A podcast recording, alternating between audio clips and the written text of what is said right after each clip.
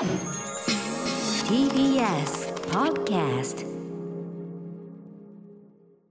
はい時刻は夜8時を過ぎました。10月1日火曜日。TBS ラジオキーステーションに生放送でお送りしているアフターシックスジャンクション略してアトロク。パーソナリティの私ラップグループライムスターの歌丸です。そして火曜パートナーの宇垣美里です。さてここからは聞けば世界の見え方がちょっと変わるといいなな特集コーナービヨンドザカルチャー早速今夜の特集はこちら。いやいやいや祭りだ祭りだ。定石をぶち壊し挑戦的な脚本で大暴れ。脚本家井上俊樹入門。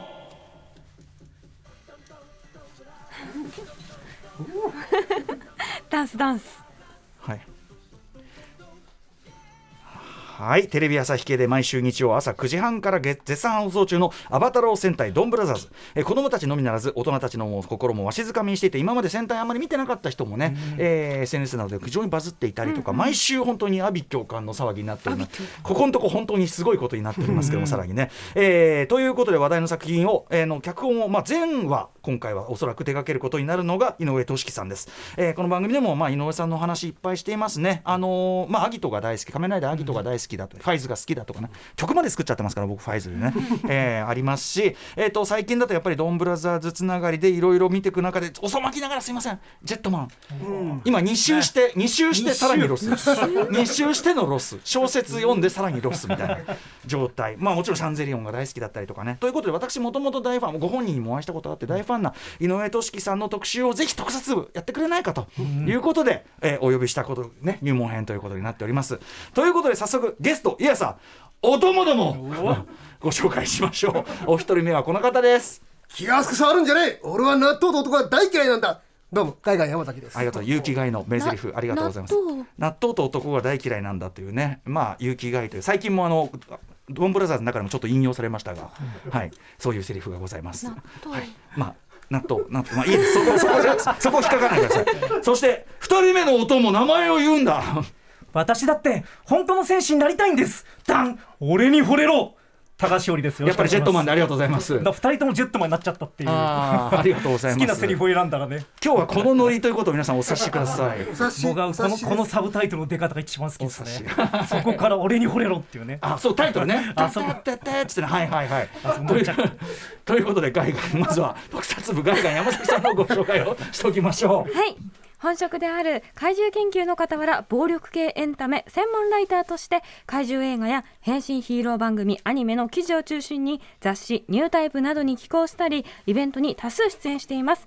また手作りで怪獣の着ぐるみを制作するなど怪獣クリエイターとしても活動中です。はい、えー、ということで、まあ、いろんな形で特集お世話になってるんですが、なんとあのこのタイミングで、えっとドンブラザーズの本をのなんか記事をそうですそうです、えー、アバタロー戦隊ドンブラザーズ俺こそオンリーワンブックドンとご縁をという、えー本が、えーはい。11月4日？今週あ末もうすぐですね。はい。にあの発売されるとのことで、うん。とのことで。でそこに、そこでなんとズバリ井上あ俊樹さん井上さん。でに取材させていただいて大先生インタビューを、はい。えまあいかがでした？いやーインパクト抜群でしたね、ん。思った通りの都市じゃん、ね やっぱ都市キッズとしてはたまらないものが。浴びてきましたか？浴びてきました。大先生を。都市汁を都市だい汁ぶありました。はいはい。えー、ねこれも内容すごく楽しみにしております。はそして、えー、高橋ひよりさんのご紹介もしておきましょう。4人組ロックバンド「終わりから」や今今年10周年を迎えた特撮カバーバンド。音楽を奏でる方の科学特捜隊のボーカルとして活躍するミュージシャンまたアイドルグループ開花など他のアーティストへの楽曲提供も行っています。つぶらやプロのビッグイベントつぶらやコンベンションに出演するなどオフィシャル公認の特撮ファン。さまざまな雑誌やウェブサイトに特撮コラムやレビューを寄稿していらっしゃいます、はい、前回は、よろしくおはい、願いします。よろしくお願いします。よ高橋さん、あの前回やったのは6月のガンヘッドブルーレイ発売記念特集ね。高島正宏に高島正特集。うん。なんですけど特撮部今まで割とこう東宝つぶらや寄りだったんで。そうですまあ大きいものばっかりでしたね今までね、うん。でも海外山崎はやっぱその井上俊樹先生先生なんで、はいはい。あの井上ちょっと今日はね。井上俊樹先生の 先生なんだね。ね。だからそんなことはない。ちょっとサポート役のつもりだったんですけど、ちょっとねジェットマンを見返したら、ええ。ちょっと面白すぎてもうっとあの今日徹夜明けなんですよ。ジあー。ェットも見始めたら止まらずということでちょっともうね喋りたくて今日はうずうずしてる状態でございまして、ねそのテンションの人待っていた。はい、ということで今夜は脚本家井上俊樹入門ということでまずは井上さんが現在ね、まあ、その非常に話題になっている。でおそらく全シリーズお一人で脚本を手掛けることにそうでしょうね。そうですね。ここ。まで来たらもう最後まで、えー、ドンブラアバタロー戦隊ドンブラザーズについてどんな作品なのかこちらも宇垣さんすいません。よろしくお願いします。はい、えーアバタロー戦隊ドンブラザーズ。今年3月から放送中スーパー戦隊シリーズ第46作目。モチーフはおとぎ話の一つ桃太郎。作品に登場する人物動物をモデルにしたドン桃太郎と4人のお供たちの活躍を描いています。ちなみに5人のうち2人はモーションキャプチャーで全編 CG で描かれるキャラクター。革新的な作品を目指すというスローガンでメインライターを井上俊樹さんが担当されているということです。はい、ちなみにね、あのこの番組ちょいちょい話題にはしてますが、あのーもちろんご覧になってない方もいるということで、宇垣さん、とりあえず、まあ、一話だけ。一話だけ見ても何が何やらだとは思いますが、あの足が長くて。記事 記事で記すね。事。記事ですね。記事ですね。そのいや面白かったんですけど、ええ。1話で全貌がつかめないが暴力暴力その勢い、ええもうなんか なんかねな波がすごいみたいな、うんそう、うんあわあ安心してください。あの我々もまあ全然全貌つかめてないんで。あの何ですか？シリーズここまで進んでも全然全貌はつかめていませ。いやもうんね,、まあ、ね正直もう誰が敵で誰が味方かすらそうですね。主要人物なんか、まあね、現状ちょっとどんぶら見てる方分かると思うんですけど、うん。うん本当にもうねこれ来週どうすんのっていうかねそうですね。毎週次どうなるのだけど今ここ数週間は特に来週どうなるのですよね。ちょっとね、まあ、次は2週間後なんでね、うん。ちょっと今おっしゃった記事記事のというですね、まあ、新婚ほやほやのね。なんか普通のサラリーマンっぽい家方の。そうです、ん。ただ愛妻家が行き過ぎて現在まで2回ほど、まあ、いわゆる怪人化というかね。三回か。闇三回闇落ち三回3回目ですよね。三回か。うん。三回。だから2度あることは3度あるって言われてそうなったんだ。うんうんうんだからね彼がね今非常に心配な状態です。ちょっとこう不安定なタイプの人不安定というよりはもう誰だってこんな目にあったまあらそうですね。ちょっともう取り返しつかないだろうっていうことになってて、本当展開もキャラクターもなんかこの特撮のもうステレオタイプにはまらないというかですかね、うん。もう全員がとんでもないんで,、そうですね。何が起きても不思議じゃないみたいな感じにもなってきてるんですよね。だってねあの太郎だってもう死んでますもんね何度かね、何度も死んでますね。ええ。あの物理的にですね本当に、物理的に。ええ。まあ、なんなら嘘つくたびに死んでますからね。ええ。嘘つくと物理的に死ぬんですよ。え人間っええてええ。多分だけど1回しか生きれないと思うんですけど、まあ、そこがまたちょっとねいろんなことがあるわけですけど、はい、割とじゃあ規格外の作品ってことですか？それはえっとこれは改めてあの戦隊シリーズって、まあ、ある種型がある皆さんイメージされてると思いますがかそそのイメージそのものは間違ってはいないわけですよね。の。そうですね。スーパー戦隊って、まあ、仮面ライダーシリーズと、まあ、に日本柱だと思うんですけど、仮面ライダーシリーズって毎年ガラッと方向性とか変わっていくんですけど、戦隊に関しては非常にお約束事というか決まり事の多いシリーズなので、おそらく例えば男の子の兄弟がいいらっしゃらないですよね。ないですけどでもあの小さい頃見てましたよなんか大体なんとなくわかりますよね。5人でこうこうこうやってなんかポーズ取ってそうそうそう。で最終的にみんなが合体して大きいロボットになるみたいなイメージが、はいはい。あそうみんなのみんなの乗のってるメーカーがね、まさに私ロボットになって敵が大きくなってはい戦うみたいな、あのあのイメージまあおおむね間違ってなくてでも、いつも同じことやってんのかっていうそんなことなくて当然時代に合わせてマイナーチェンジを繰り返してきたうんうん。シリーズだし、数年に一度とんでもない変化球を投げてくるはい。シリーズであって今年、まあ、厳密には去年の全開者機械戦隊全開者もそうなんですけど、めちゃくちゃ木をてらった作品になってます。でもなんかそういうのが許されるのってあのややっぱりこう着実にシリーズを重ねてるっていうのがあって、まあ、戦隊ものってねシリーズとして一番長く続いているというか連続している特撮シリーズなんで、やっぱその根幹がしっかりしてる分結構遊びもいろいろできるぞみたいな。型があるから型破りができるそうなんですよ。最初からあんなめちゃくちゃやってたらわけわかんないもんね。そうそうそうみんなが知ってるからこそ意外性やっても久々に見たらえ今年の全然違うねって分かるような。ものがまあだからみんながルーティンを知ってるからこそこうルーティンをめったに遊べるっていうのがすごいあるんだと思いますよね。でも基本は子供が見てるわけじゃないですか、うんうんうん。その子たちって別に知らない人もいるじゃないですか、うんうん。去年見たことない今年から初めて見る、うんうん。その子供たちにもまあすごい受けてるわけじゃないですか、これこそれって子供たちは逆に何でも受け入れるっていうかあこともあるんじゃない、うん。なね。初めて見た戦隊がその人にとっての戦隊なんで、はい。先入観なく逆に見れてるっていうのも。こうじゃなきゃがないですからね。うんうん、おっさんの方が逆に、いや戦隊じゃないじゃんってうん。こんなのおかしい。可能性はあります。うるさ型がまあ一部いるとしたらむしろそういう人だったりするかもしれないっていうのはでも仮にその両方魅了できてるんだとしたら本当に今回はすごい作品だとまさにね。いうことが言えでると思います、ね、実際だっておもちゃもめちゃくちゃ売れてるわけだもんねだってね、あのーでやっぱりそのさっき言った戦隊は少しずつリニューアルとか細かいところもやるし、たまにビッグバンが来るっていうところですけどやっぱり井上俊樹さんという人は、まあ、ジェットマンがそうだったように、その戦隊シリーズの、まあ、仮面ライダーでもいいけど転換期にやっぱしちょっと呼ばれてくるし、まあそうですね。直球を投げる人じゃないですからね、うんうん。うんうんという方であるというのはちょっとなんとなく頭に置いといていただければ。そうですね。あとまああの今回で言うと先ほどあの宇垣さんもおっしゃってたその例えばビジュアルの、うん。あの面白さ。うん。面白さというかめちゃくちゃさというか、デコボコのねもうそもそも体型が全然違うというのはまあ初めてだし、結構ピンク色の主人公も史上初でしょ？男性で、うん、えっとあピンクデフォの男性主人公がね。男性ヒーローでピンクがデフォデフォである人はうん。初めてです。物語上はその紀藤遥さんっていうねそのイエロー。じょ女性イエローうん。がまあちょっと主人公になってたりとかもすごい新機軸がいろいろ入っている志田琥珀さん僕いつも絶賛してるけど、はい彼女が本当に芸達者素で晴らしい。ですよねめちゃくちゃ引っ張なんかストーリーテラーでそうもありますそうそうそうあのね彼女の顔芸がどんどんどんどんそうなんですよ。どんどんどんどん面白いことになってくる。本当に。だからあの今年あの女神の継承っていんううん映画があって、あれですごい可愛いヒロインの,、あのナルリア・グルモン・コルペチさんっていうのがうんうん。すごい激しい演技をする、あのホラーですよね。見ました見ました。この二人に僕は今年ねちょっと女優賞をあげたい。志田琥珀さんとナルリア・グルモン・コルペチさんに確かに。ちょっとあげたいなってあっちも相当な顔芸っていうかもそう相当な顔芸でしょ。そう俺メガネの継承まだ見てなかったむちゃくちゃですよあれは。本当に。今年のちょっと顔芸賞この二人にぜひプレゼントしたいなと思ってそのレベルなんだって思うとがぜん興味が湧いてきました。いや本当にでもあの素晴らしいです。ね彼女はね。あのいあの井上さんも絶賛されてましたもんね多分ね。うんうん。もう志田さんの。もう本当にお気に入りでしょ、うん。あれはもう間違いなく書いてて乗って書いてますよね。なるほど。そういうことはその作ってるうちに変えていくっていうかその終わりをか決めずにあ放送そうですね。あのもう撮影しながら変わっていくところなのでウルトラマンなんか放送前にもう取り切っちゃったりとかするんですけど、戦隊1年ライダーもそうですけどやっぱりフィードバックってすごく大きいのであこいつこういうのやりたいんだとか、逆にこういうのやりたくないんだってやらせてやるみたいなそういうキャッチボールみたいのがやっぱ行われるのが戦隊とかライダーの面白いところ。なんかねいい作品ってこうみんながドライブしてるかみたいなのが出るじゃないですか、やっぱねドンブラザーズ役者さんがん。毎回毎回どんどんドライブしてってる感じがかなりあって、確かに。まあ実際すごくねいい役者さん使われてると思うんですけど、みんな回を追うごとにうん。良くなってるなみんなハマってるよね、本当に本ね当にそうなんですよ、うん、もうもう大好きっていう、うん、でも奴らに奴らにまずは毎週1回会いたいし、でも本当に奴らの行く末が本当に心配だし。いやだってもうラスボスが出てないじゃないですか。そうですね。誰が一体こうラスボスなのかっていうのが分かてらないかそういうのがいるのかどうかもちょっとね。そうそうそう。だからこれ最後誰と戦うのかとかまだ全く敵分からない敵っていうのがいるのかどうかもちょっと分かんない状態ですあね。の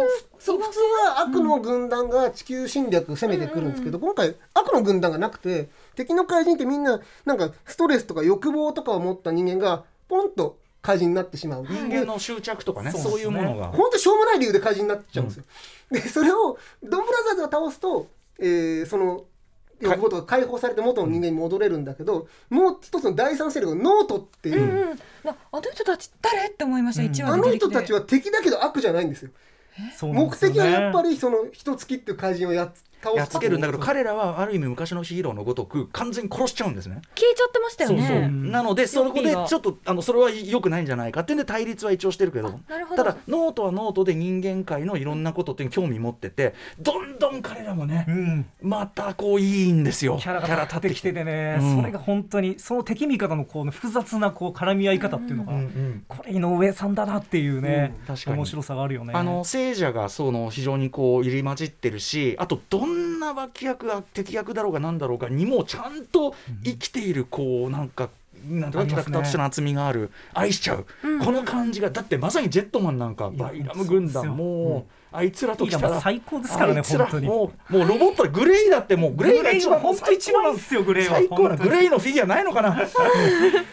センチネルね出してほしいですよグレーのフィギュア。でも本当にあのなんていうんですかあの縦線もちゃんとしてるんですよね、ドンブラザーズって。謎を追いかけるっていう、うんあの縦線の部分とその横線の毎回毎回のキャラの充実みたいなのがすごいちゃんとしてて、やっぱね、ちょっと目が離せない感じにはなってますよね。とはいえこれガイガンさんね、はい。今井上さんの今までのいろんなシリーズの中でも、まあ今回が結構破壊力っていうか、破壊的であるという点に関しては結構そうですねトップクラスですよね、うん、なんか本筋ま本堂を守りつつも変化球投げるじゃなくて、結構本堂を揺るがすん。レベルの変化球ですよね今回はね、うん。ということであの井上さんの長いキャリアの中でも今回はあるある意味やっぱしちょっと特別な。やっぱそうなんだ、はい、一作なの間違いない。今の普通なんか普通じゃないです一話を見てて みんなみんないつもテレビの前でクラクラっとしてます。なるほどそれをなんだ楽しんでるってはい、感じですか、そうそれはあると思いますね。ねはい、一個も予測つかないんで本当に。ということで、えーそんなすねアバタロー戦隊ドンブラザーズを書いた井上俊樹さんとはではどういう作家なのかを今日はこの後入門編という形で、えーお二方と掘り下げていきたいと思います。よろしくお願いします。お願いしますよろしくお願いします。Junction. 時刻は8時16分。生放送でお送りしています。アフターシックスジャンクション。この時間は定石をぶち壊し挑戦的な脚本で大暴れ。脚本家井上俊樹入門。ゲストはアトロク特撮部のガイガン山崎さんと高橋ひょうりさんです。よろしくお願いします。よろしくお願いします。さあということで今夜は脚本家井上俊樹さん入門編ということでまずは井上俊樹さんのプロフィールのご紹介をしておきましょう。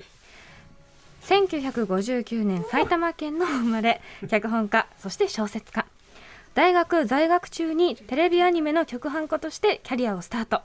その後アニメや特撮で数々の作品を執筆。主な作品にスーパー戦隊シリーズの超人戦隊。これ鳥の人ですね、ジェットマン。今かかってるのかな、はい、そうですね。のほか仮面ライダーアギト仮面ライダーファイブズなど平成仮面ライ仮面ライダーファイズなど平成仮面ライダーシリーズでも活躍2014年には書き下ろし小説「海の底のピアノ」を発表。今年3月から放送中の「アバトロー戦隊ドンブラザーズ」では31年ぶりにスーパー戦隊シリーズのメインライターを担当されています。はい、ちょっと僕もこれ聞くだけでちょっと涙ぐんでますけども。早い。ノリノリでしたね、井上俊樹さんのええ。お父様もそうです。実は有名なしかもその特撮ヒーローものそうなんですのもう脚脚本本家。家一家でお父様は伊上勝さん初代仮面ライダーの第1話以降数多くの昭和ライダー作品手掛けたもうスーパーレジェンド。もう立ち上げメンバーですね、うん、なのでものすごい、えー、他にも赤影とか。仮面ライダーをやあそうかうん。赤影とかジャイアントロボとか、う数多くの作品を、えー手掛けてらっしゃって。で、うん。娘さんの井上彰子さんも脚本家すごい。さん。でこの間の最新シリーズの「ゲゲゲの鬼太郎」でもめちゃくちゃ攻めた本を書かれてました。すごいおとなしそうなお父さんとは全然違う感じのお嬢さんなんですけどうんうん。すごい攻めた本を書かれてねすげえなって。本当さ家業じゃないですかもはや。ね、もはや、うん。脚本家、か家業。はい、えー今ね、ご本人とキャラクターが違うとおっしゃってましたけど、これ、実はさっきから言ってる、もう、都市を浴びてきたとか言ってるけど、井上さんのもう、まず、ご本人のキャラクターが、さっき写真見せたら、宇垣さんびっくりしてたでしょ？いやこれすごいですよね。俳優さん本当に石原裕次郎うんみたいな。プロダクションにいそういやもう本当東映実録路線に出てくるか、本当新ジャンキーに出てくるかみたいな感じですよね。こんなにオールバックとさ、シャツの胸はだけが似合う人いないよね、今今の安心ね。だろっていうね。そう体もでかいからうんうん俳優さんに見えますよね。本当に本当に。趣味体鍛えることだし。うん。えー。で井上俊樹さんが書いてる本の中の世界に出てきそうですもんね。完全にこのこのまんまの見た目で、うん。えこれ歌丸さんはお会いしたことあるんですか？僕は、えっとうん。イベントの司会としても一緒したのとその前に、えっと、この、えっとね、語ろう語ろうシリーズというのがあって、うん。語ろう空がアギと龍騎というねこの本で、まあ、私がもうあのもう好き好き好きってこうやってて、でまあそれをきっかけでちょっとあの編集の方と一緒にご一緒するでお寿司食べに行って。え？楽しかったな井先生。上さんとのね食事楽しいですよね、はい、せ 先生お元気ですか？うんっていうね、はい。はい、みたいな感じで。またお会いしたいなという感じで、まあご本人もだから本当にあのーなんていうかな素敵な面白いご放来楽で、そうですね。うん、でもちゃんと本当にめちゃくちゃインテリだし、うん。あの話してて最高に面白い方ですね。じゃあこのお見かけ通りな感じってことですか？通こり通りですこのままです、うかっこいい。ブライ派みたい。なぽいっていう感じの、うん。でもなんか乱暴な人とかじゃないんですよ。もちろんもちろん。そうそう、あのインタビューしてても絶対「おうおうあそうだな」みたいな感じで敬語とかでは絶対喋んないんですけど、何聞いても機嫌よく答えてくれるし、取材終わって別れた後に「ああれ?」井上さんすげえ俺に気遣ってくれてたんだみたいな後で気づくようなさりげない、えーことをやってくれたりとかしてくださる人ですね、だからなんかこうご飯食べながらでも「おい飲め飲め」みたいな「いやあの俺酒弱いし飲んじゃうと取材できないですから」そうか」とか言って「じゃあ俺食うぞ」みたいな感じで、である程度言ったら「おしこれで取材終わりだな」みたいな、もう聞きたいことないだろう」食えもっと食え」っていう、僕らライターが多分普段ろくなもん食ってないことよく分かってるから。うん。人の金で食えるとかいくらでも食えじゃないですけどそういうようなそういうあの人ではあったりしますよね。うん、だからそうなんかそのつ息遣いが本当にやらしくなくうん。こうちゃんとできるってあれもあのいただけるのもあったりするし、うんあとそういうだからお人柄っていうのはやっぱり作品性とも関係してるように今山崎さん思ったりします、そうですね。なんか井上さんじゃんこの人みたいな人も出てきますよね。かっこいい役でね。うんうんなんか特にそのこ例えば孤独を背負ったダンディーなキャラクターとか、うんうん。そういう感じ？とかだったり逆に女性だけど井上さんじゃんみたいな。どういう感じですかそれ？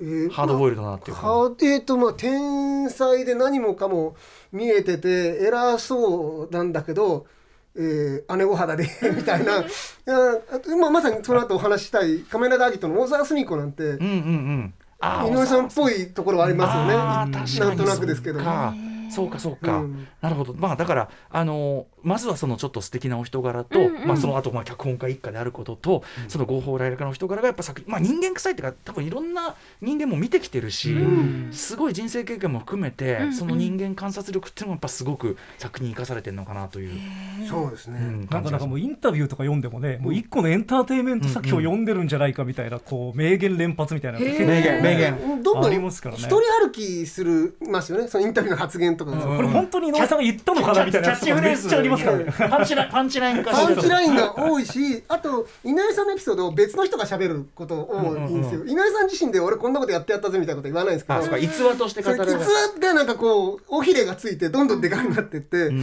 あの例えばその、まあ、先輩だか同業者から「もう井上ちゃんジャリバン卒業しなよ」みたいな。ジャリバンってのは子そのドラマ供向け番組。その番組ややれる力あるじゃんみたいな。ことを言われた時に「うるせえ俺は親父の代からジャリバンで食ってんだ」みたいな。短歌を切ったみたいな話とか。あのそれさすがに誰かが持ったか作ったかしてるだろうって思うんだけどでもなんかそういう話が似合う方でなんかどこか偽悪的なところもあるし、子供番組らしからの本をいっぱい書くんだけど、でもこの子供番組書くことにすごいプライドを持ってやって仕事してるんだろうなって思いたくなるような人柄と作風、うん。なのかなって気がするんであの葬儀象徴的な、ん。あの逸話かなって気がしますねあれなんか。この語ろうの中でもあの子供を意識して書いたことはないっつって、要するに子供だからこのレベルみたいな書き方は絶対にしないっておっしゃってるんで、あと小さい人として扱ってるそういうことだと思いますね、うん。はい、ちゃんと刺さるものは刺さるんだってことだと思うんですよね。気持ちのいい方ですね。いや本当に本当に、うん。えーということで井上俊樹さんのなんとなくキャラクターキャリアなどを踏まえていただいた上でですね、えーさらにじゃあどんな作品を手掛けてきたのか入門的にいくつかお話をしていきたいと思います。入門作品何でしょうか？高橋ひょうりさんなんといっても超人戦隊ジェットマンでございます。はい来ました。力入ってますねなんか。えっとこれは戦戦隊もの90えっと1年から2年91年から2年かけて、スーパー戦隊シリーズ第15作目ですね。えっと井上さんがメインライターを務めた戦隊ものとしては初という。初ですね。それまでサブでは入ってますけど、うんうん。メインで書かれたのは、まあ、最初のえ作品ということで、うんうん。まあ、本当は同じくメインライターを務めた、えー、超高戦士シャンゼリオンと、はい。どっち喋ろうかなといいうふうに迷ったんですけど、シャンゼリオンはちょっとね変化球。だし、うん。あのまあ、今回とりあえずドンブラザーズまずありきそうだよね。なので、戦隊からまずははい行こうかなという感じで、シャンゼリオンはフィギュアで出演してますんで、はい。ここにいらっしゃいますからね。サバじゃねえっつってますんでね。うんはい、ということで改めましてでは超人戦隊ジェットマンとはどんなシリーズなのか概要でございます。はい、1991年から1992年にかけて放送されたスーパー戦隊シリーズ第15作の作品で、井上俊樹さんがメインライトを務めん？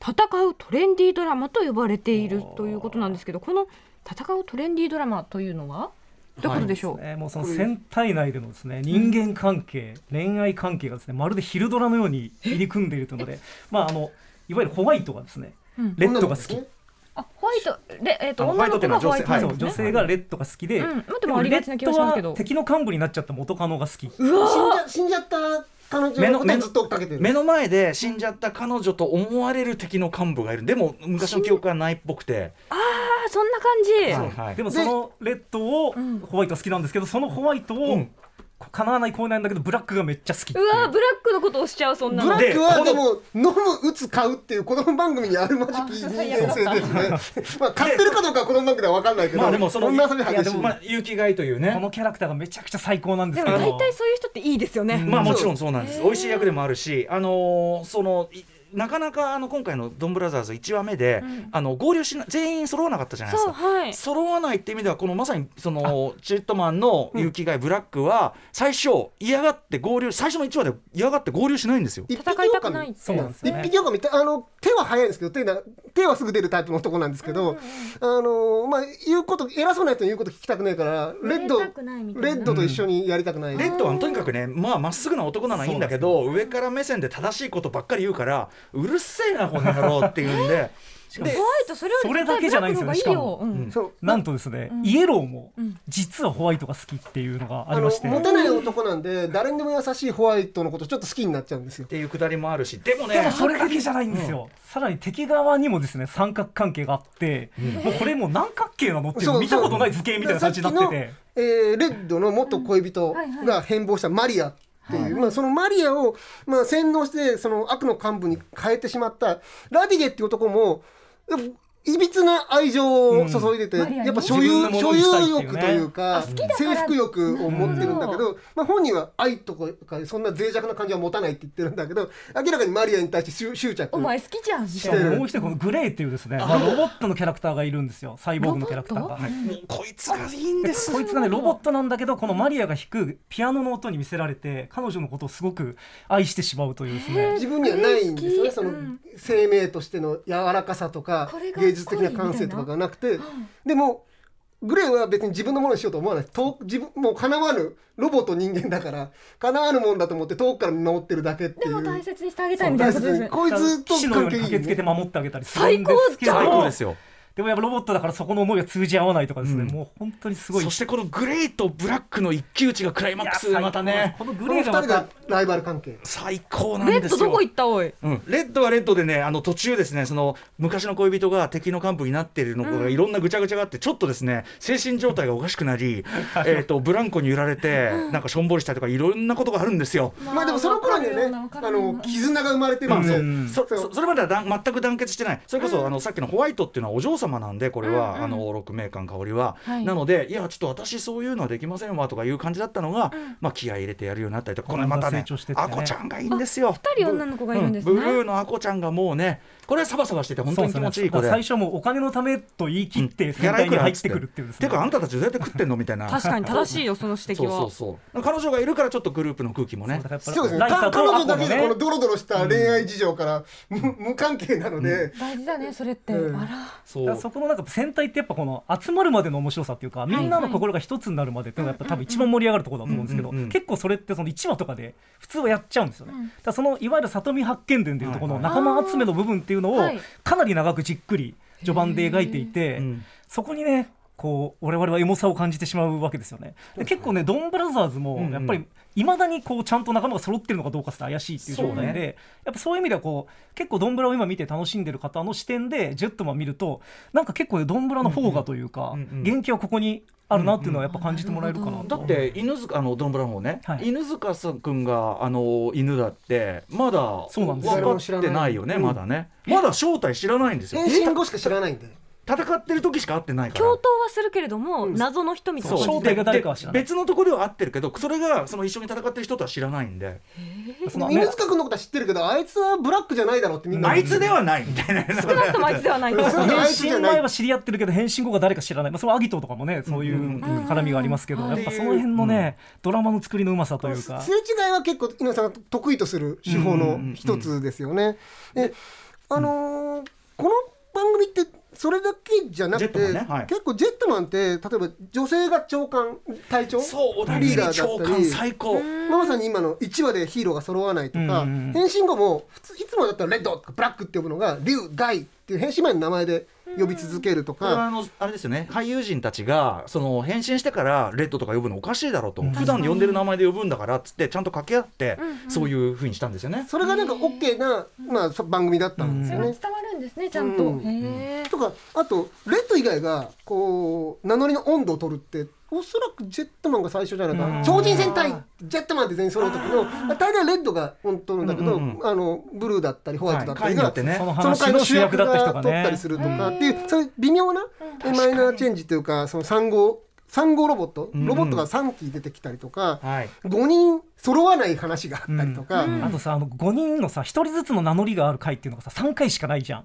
そうね。ちゃんと結構とフルのななんでそれをやるかも。そうフル尺のその3回がめっちゃいいとこだけで決めでん名乗りが入ってくるんだですよ、からルーティンにならないようにちゃんとしてるのね。ルーティンをメタ的に使うのめちゃくちゃうまくて、うんうんうん。あこの盛り上げるとこここでこのルーティンをっていうのがやっぱねすごい熱いんですよね。そうなんです。だからいろんな新機軸が盛り込まれた作品で、まあ、もちろんこれジェットマンに限った話じゃなくて、うんうん。その前年のファイブマンでもメカが出てこない話が何回かあったりとか、うんうん。もっと前のマスクマンでもやっぱストーリーの縦軸にことちっちゃい子供男の子向けだけど恋愛が縦軸にストーリーになってたりとか、ライブマンって作品もかなりドラマチックな、えー縦軸も利用したものをやってたりするんだけどだからジェットマンだけがすごいんだって言い方はもちろんもちろん。やっぱしたくはないんだけど、でもやっぱりジェットマンは確実にエポックメイキングな作品で、戦隊史を振り返るときにやっぱジェットマンの話にどうしてもなってしまうっていう、えーところが。やっぱその作品的なヒットという意味ではこの次の「10レンジャー」がね、まあ海外にああののパワーレンジャーとして出ていたというのもあってすごくヒットしたんですけどやっぱこのジェットマンで培ったものがあったからこそ次の10レンジャーでね花開いたところもあるかなと。そこまでちょっと視聴率とかがだいぶ危うくなって、うん。それでちょっとカンフル剤としてこういうちょっと変わった新規軸のジェットマンで大成功したというのが、そうなんですよね、やっぱあの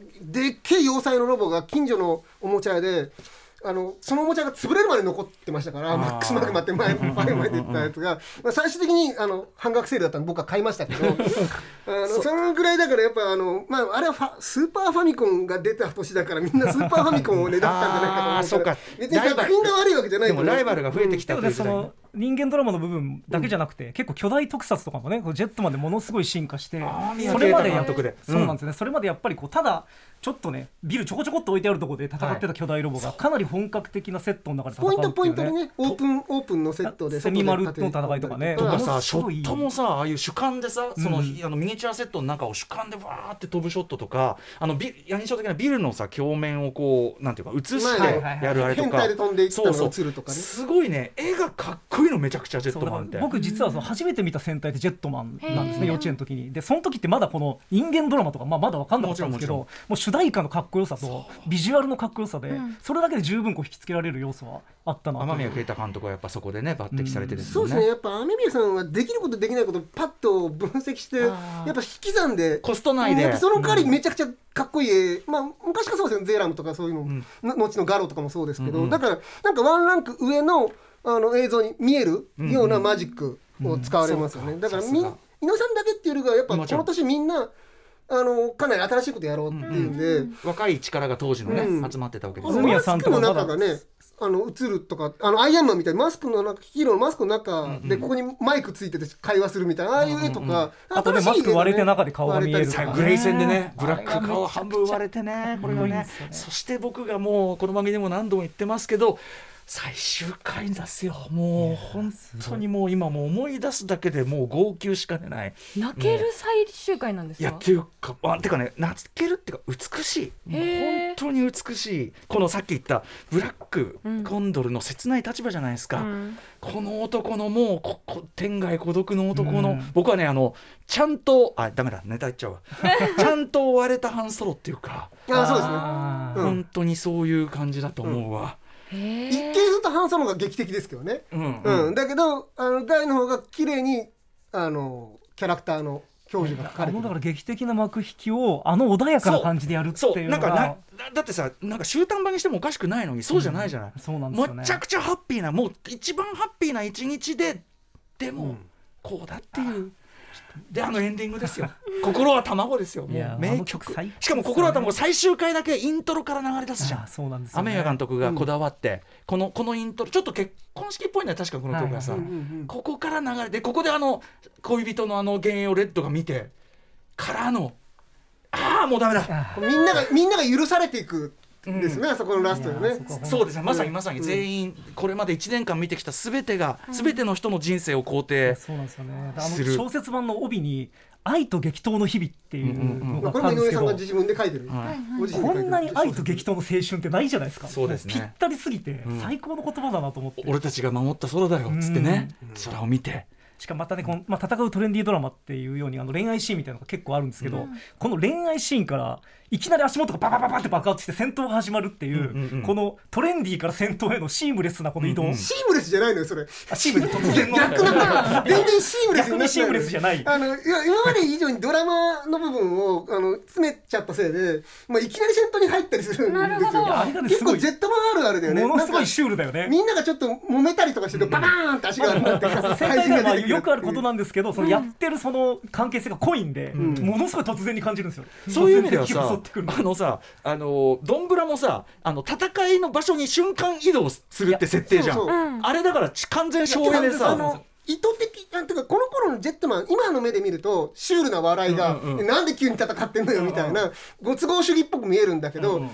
今のドンブラザーズあれ笑いに昇華してますよね、うんうんうん。もう最初から意図的に、うん。それまでのドラマがバツって終わってせ戦闘シーンに引きずり込まれちゃうっていうのをもうドラマの中に組み込んじゃってるからい。ええ今こんな戦ってる場合じゃないんだけどって言いながら、うんうんうん。多分持ってこ連れてこられるみたいなのは、もう明らかにそうだねこが面白く。それこそその桃井太郎のキャラクターっていうのも僕の中では天童龍の発展系なんですよね。超俺様まっすぎて。である種その人に完璧さを自分が完全すぎて人に完全さを押し付けてしまうっていう身勝手さが自分でもそれに気づいていないっていうところね、しかもあの桃太郎はそれではっきり人に嫌われるっていう。嫌われる、うん、嫌われてあのこの団地から出てけみたいなこと言われてみたいな人だったから、でもこのまだね竜竜はまだそうそうそう。まだ王道のレッドなんで竜に対してみんながえちょっと待てよって止めることもあるけど、うん。基本的にはあの竜ちゃんとレッドとしてうん。分かれてるんだけど、まあその桃井太郎だとみんなドン引きしてもいいっていうところまで行ってるっていうのが、まあ、だから結構本当に30年経っての発展系みたいなうん。ところはあるのかなと思いますけどね。まあねあの近いっていうふうに考え方もできるよね、うん。レッド独特の、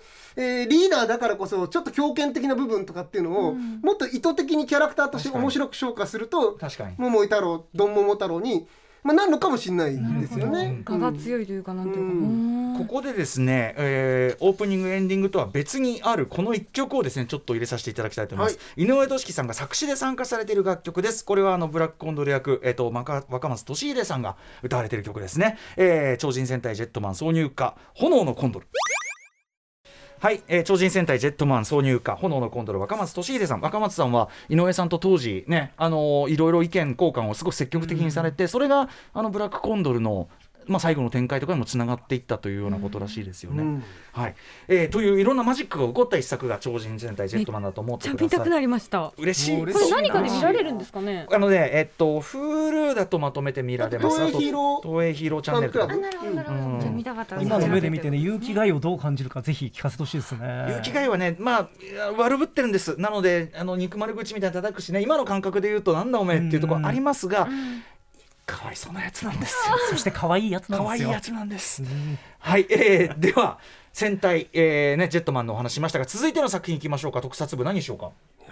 わワイガーさんあ仮面ライダーアギトしかないんじゃないかなってやっぱ僕も歌丸さんも一番好きな平成ライダー作品です平成ライダーどころか、私は全ヒーロー作品の中でアギトが1位です。私は。なるほどはい、えー、というぐらい愛してやまないアギトでございます。えー、宇垣さん、概要をお願いします。はい2001年から2002年に放送平成仮面ライダーシリーズ第2作目にして仮面ライダー生誕30周年記念作品となっています仮面ライダークウガのヒットを受け作られた作品仮面ライダーアギト仮面ライダー G3 仮面ライダーギルスという複数のライダーたちが登場しドラマを展開するという平成ライダーの潮流の先駆けとなりました、はい。これはね見てましたよ。その年齢とかちょうどジャストなお子さんの年齢だったんで時にね。はい、はい。ただ話はねトップレベルに複雑なので、あそうなんですよ、多分お子さんいや大人でも結構ちゃんと見てないと。えっとね10歳くらいかな、そうだ誰だっけとか思いながら見 見てた記憶がありますがでもすごい好きで何度もお話しされてましたよね,、ちょっと私はアギトについて話しすぎてるのでぜひお二人に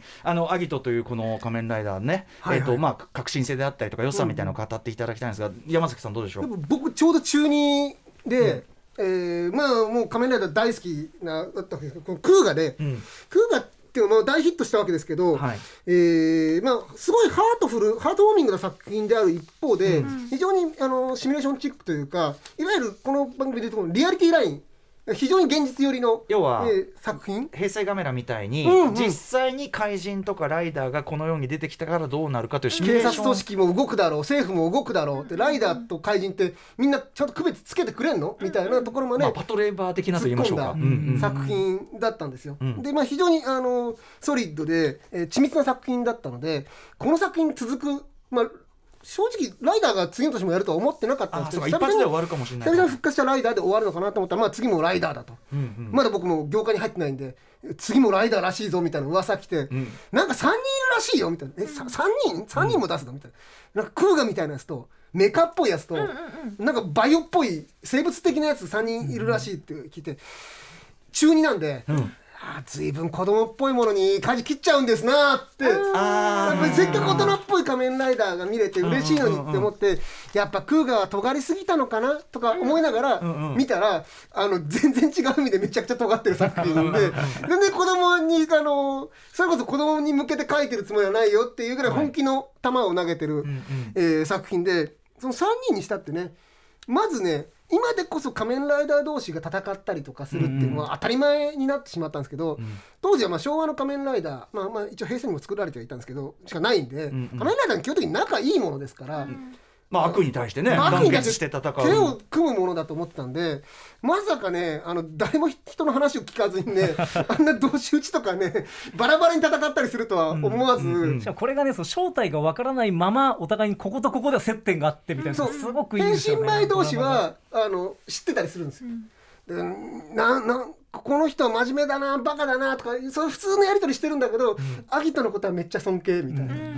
あとやっぱその強さがバラバラっていうのがはい個人的にすごく好きなところで、うんうん。その G3 っていうねはい。氷川というキャラクターが、まあ、これはただ金の人井潤さんが演じてる、はい。ただの人間なんですよね。でその強化スーツを着てるんですけどあのま警察、うん言ってしまえばボンそう警察の、ね。うん。だからあのなんていうんですかこの全員が普通だったら拮抗した強さにして、うんうん。まあ3人バランスよくっていうのがあるのが、それぞれの立場で信念で戦ってるっていう描き方をするのがうんうん。すごくよくてなんか大人になってみた時のこの氷川の凡人なんだけど、はい。こいつ一番精神強いじゃんみたいな、はい、ただの人間だってですそう。よね。でそれがねなんかねあうん。の個人的には本当 MCU のあのキャプテンアメリカあだからそ神であるソウとか、うんうん。もうハルクとかに混じって、キャプテンアメリカが活躍した時のエモさみたいなのに近い何かを感じてすごくね熱いんです人柄のまっっすぐさもね、ちょっとあるかもしれない。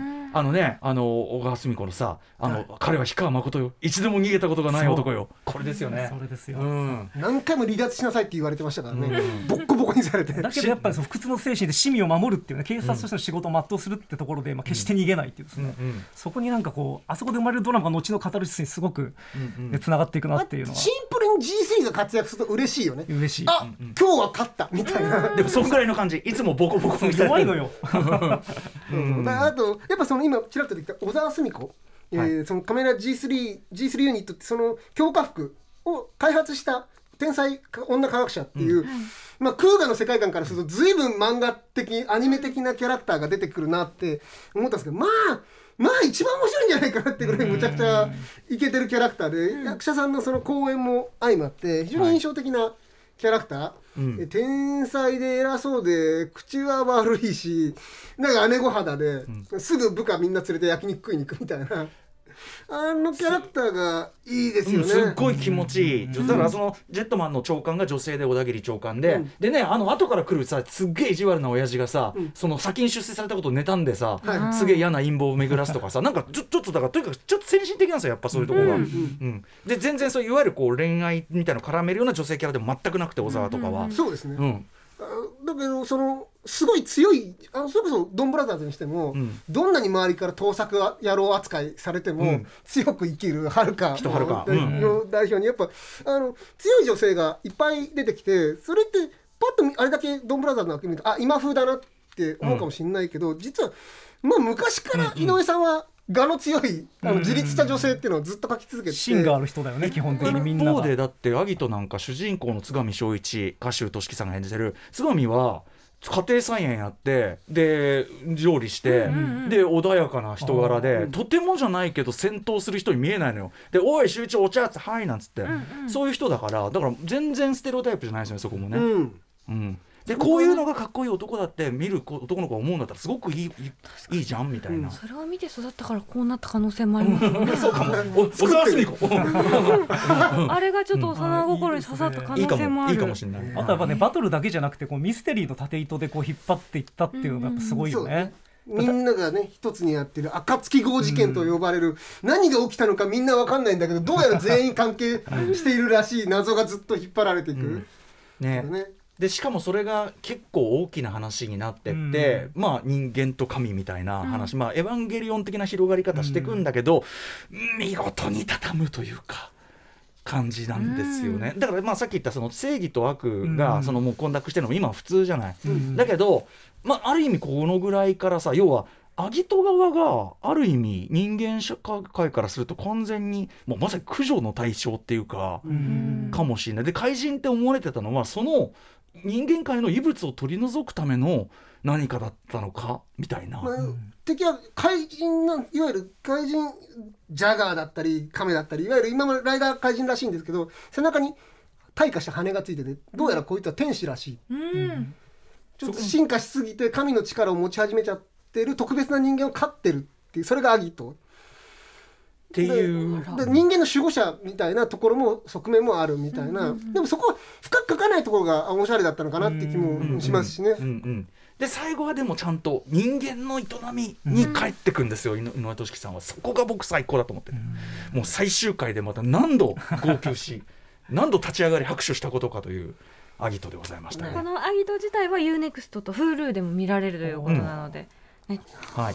めちゃくちゃ面白いんでね、あと、まあ、ライダーね、流れで言うと、あの井上さんが前作、あの全シリーズ手掛けてて、ファイズもね、あるんですけどね。はいはいはい。うん、これまた話しサイズ出すと。もまたいいいいですよね。怪人とライダーの物語が完全にイーブンってファイズじゃない？ね。両方に主人公がいるんです、主人公とヒロインと、えーもう一人相棒じゃないですけどっていうのが両方3人グループが怪人側にもライダー側にもいるあじゃあこう分かりやすく敵味方っていうよりそっちにもそっちの正義がありっていうのをちゃんと完全にそれです。てか、なんなら昔のライダーっぽいです、怪人の方が。動機とか。みたいなね。うん、まあ、そのファイズもあったりしますと。なのでぜひ、ね でちょっと時間が迫ってまいりましたので、まあ、今回入門編なんで他にあの要はメインライターじゃなくてもあの素人としては注目どころっていうのはありますよね、これひ井ょりさん。上さんねあの僕ちょっと五星戦隊大レンジャーの大レンジャーまあ、井上さんが書いてる回あの魔剣士陣編っていうね、うん。あのとあるキャラクターのあの話だけを、えーとはい。井上さんが担当してるっていうか。トランザ役のあの人はえっとですね。はい。そうですね。ひヒロシさんですね、うん。あの、まあ、大レンジャーはメインは杉村昇さんっていうブラカメラでブラックとか時計ウェインスペクターとかを書かれてる方がまあメインなんですけど、えーサブプロット的なものを、あの各脚本家さんに振ってて、そで一つのキャラにつき一人っていう珍しい形でジンの。話は井上さんが最後まで、ゴーマさんちゃんと荒川さんみたいな感じでやってるんで一貫したストーリーが貫かれてる、なるほど。ここではこの井上さんのこのねしっかりとこのサブキャラ立てつつ、得意のケレン味あるねその熱いライバル対決みたいなの描きつつでもちゃんとねその本筋の空気は全く壊さないでですね、うんうん。あのまあ結構壊し屋とかね言われることもあるんですけど全然そんなことない。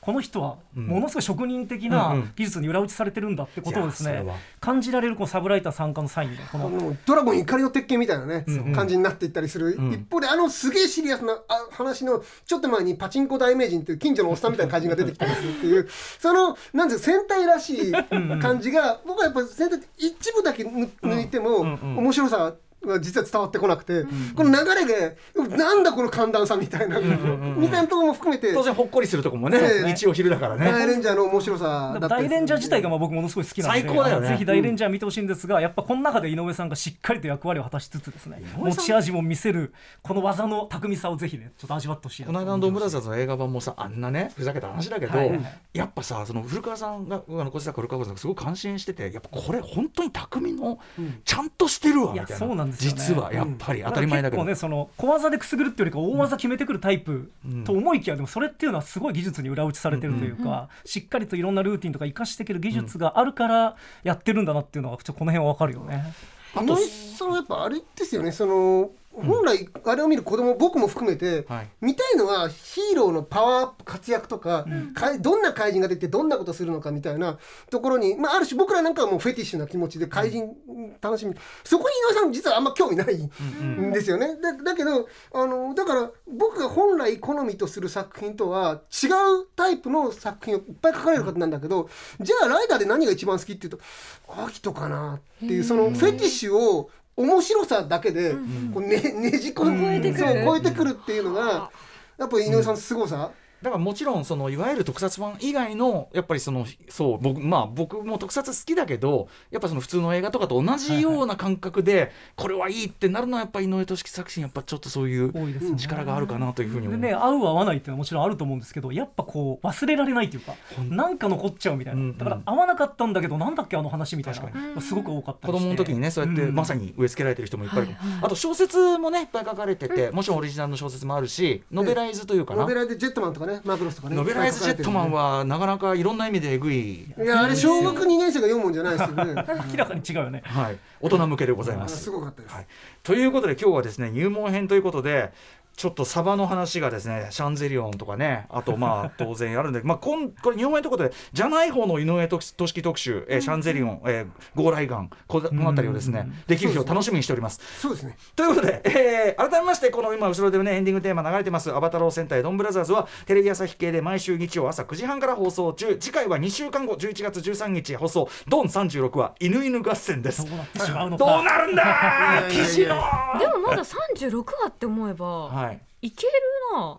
追いつける。追いつけ追いつけまあね。追いつくことで全然できまあねない。一緒にクライマックスで盛り上がることができますよ。ご無理なさです最後にお二人からお知らせことなどお願いします、はい。えーじゃあひょりさん。はい、えー明日11月2日水曜日発売のモノマガジンが、えー、とウルトラセブン特集という、うん。ウルトラセブン55周年なんですがでここでですねなんと高橋ひょりとガイガン山崎2人で俺たちの好きな成人怪獣ベスト5というですね 対談をしております。もうこれ対談のねあの入りのところにあのアトロク特撮部で有名なって書いてあるおなじみの。あの案の定アトロクで言った通りエースじゃねえのかいってそうだよ、ね、セブンとエースは絶対重なっちゃうって話でしたもんね、はい。ちゃんとエースの話もしてますんで、ぜひああと、えー、11月13日日曜日に、えー、やっぱひより君と2人ともう一人中澤武さんという方で、えー未確認社会性物体というイベントを阿佐ヶ谷ロフト A で、えーやっておりますので、えースーパーフェスティバルなどを除いた後に、えー寄っていただければなというふうに思っております。ぜひぜひ。これ何やんのあのもう喋ります。本当になそうですよね。僕たちが喋ります。えーユーマとか怪獣とか宇宙人の話をただたいやでもだただ今日しきれなかったジェットマンの話もっといっぱいしたいわ。今ね今熱いねひょりさんね。この温度の人会いたかったわいや CM 中ずっとジェットマンの話してるんでいやいやアギトも最高ですけどね、はい。はい。ということで、はい。本日は脚本家井上俊樹入門でした。ガイガン山崎さん高橋ひょりさん。ありがとうございました。ありがとうございました。あー Station. After Six Junction.